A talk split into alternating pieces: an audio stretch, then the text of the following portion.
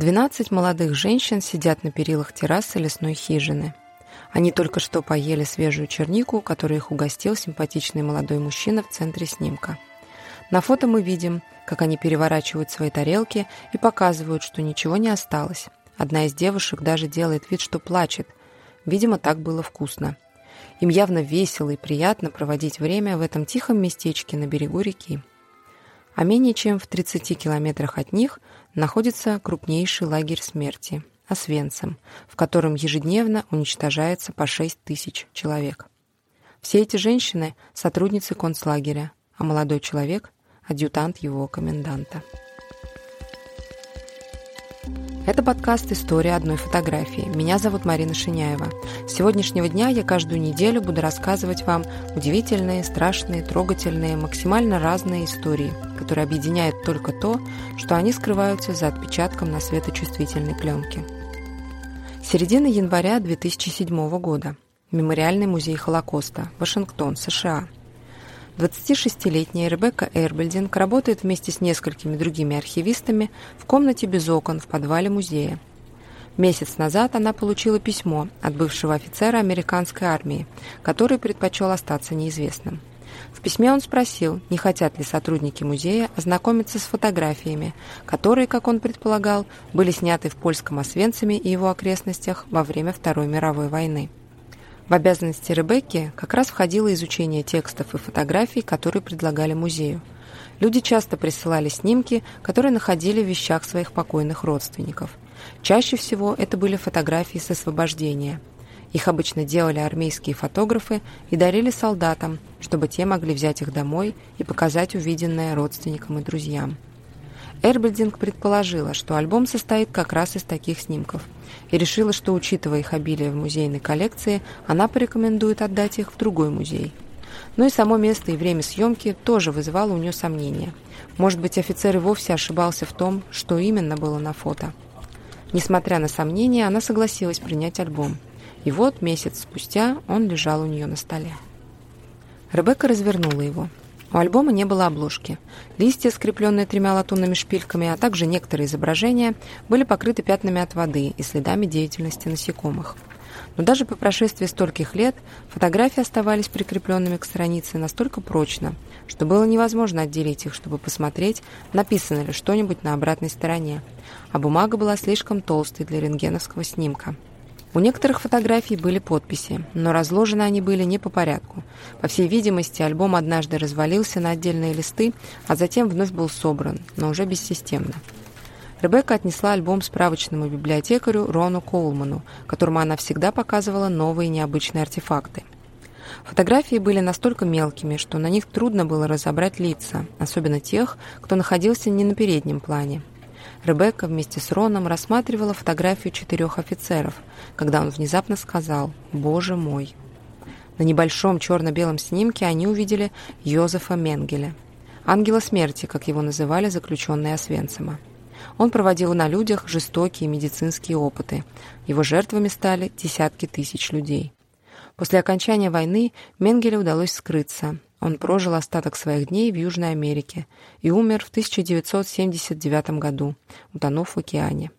На снимках в альбоме он появлялся восемь раз, и эти восемь фотографий – единственные фотографии Менгеля из Освенцима. Как я уже сказала, офицер, который прислал альбом в музей, пожелал остаться неизвестным. Однако он рассказал, как альбом попал к нему в руки – в июне 1945 года, после окончания войны, его отправили во Франкфурт и приказали самостоятельно найти себе жилье. Он нашел заброшенную квартиру и сделал все возможное, чтобы она стала пригодной для жизни. Альбом с фотографиями он обнаружил в одном из шкафов. В нем была 31 страница и 116 черно-белых изображений, большая часть из которых была чуть меньше игральной карты – Почти все они изображали немецких офицеров на пикнике, на стрельбах, на обеде за длинным столом с белой скатертью. Почему бывший офицер так долго хранил у себя в подвале этот альбом и только спустя 60 с лишним лет решил кому-то его показать, так и осталось неизвестным. Он умер в июне 2007 года, спустя полгода после того, как передал альбом в музей. Среди людей, чьи снимки были в альбоме, архивисты опознали и других высокопоставленных начальников и комендантов концлагерей. До этого альбома мир никогда не видел фотографий нацистов на отдыхе в Освенциме. Но в альбоме они были запечатлены в местечке под названием Соло-Хютте. Это малоизвестный курорт, расположенный сразу за границей лагеря на берегу реки Сола. В альбоме 29 изображений, сделанных на этом курорте. На некоторых фотографиях были запечатлены только офицеры – а на других присутствуют молодые женщины. По книге о нацистской форме архивисты определили, что женщины не были охранницами, как они сперва подумали. Это были машинистки, телеграфистки и секретари. В общем, всех их называли «хельфенринен», что означает «помощники». На некоторых снимках женщины лежат на брезентовых шезлонгах вместе с офицерами. Один из них держит маленького мальчика. На другой серии фотографий 12 женщин в шерстяных юбках и хлопчатобумажных блузах сидят на перилах террасы. Один офицер играет на аккордеоне, другой проходит мимо женщин с подносом, подавая им тарелки с черникой. То, что это именно черника, известно благодаря подписи к фотографии. На следующих снимках женщина и офицер едят ягоды. Следующей идет фотография, которую я описала в самом начале выпуска. Вы можете видеть ее на обложке этого эпизода, если слушаете подкаст в приложениях Apple Podcasts, CastBox и Spotify, или если смотрите на YouTube. Ссылка на оригинальное фото также есть в описании к выпуску. Сцена с черникой произошла 22 июля 1944 года – а на следующий день, 23 июля, советские войска освободили первый концлагерь, находившийся примерно в 300 километрах к северо-востоку от Освенцима. Тысячу узников переправили из него в Освенцим, но только половина из них добралась до лагеря живой.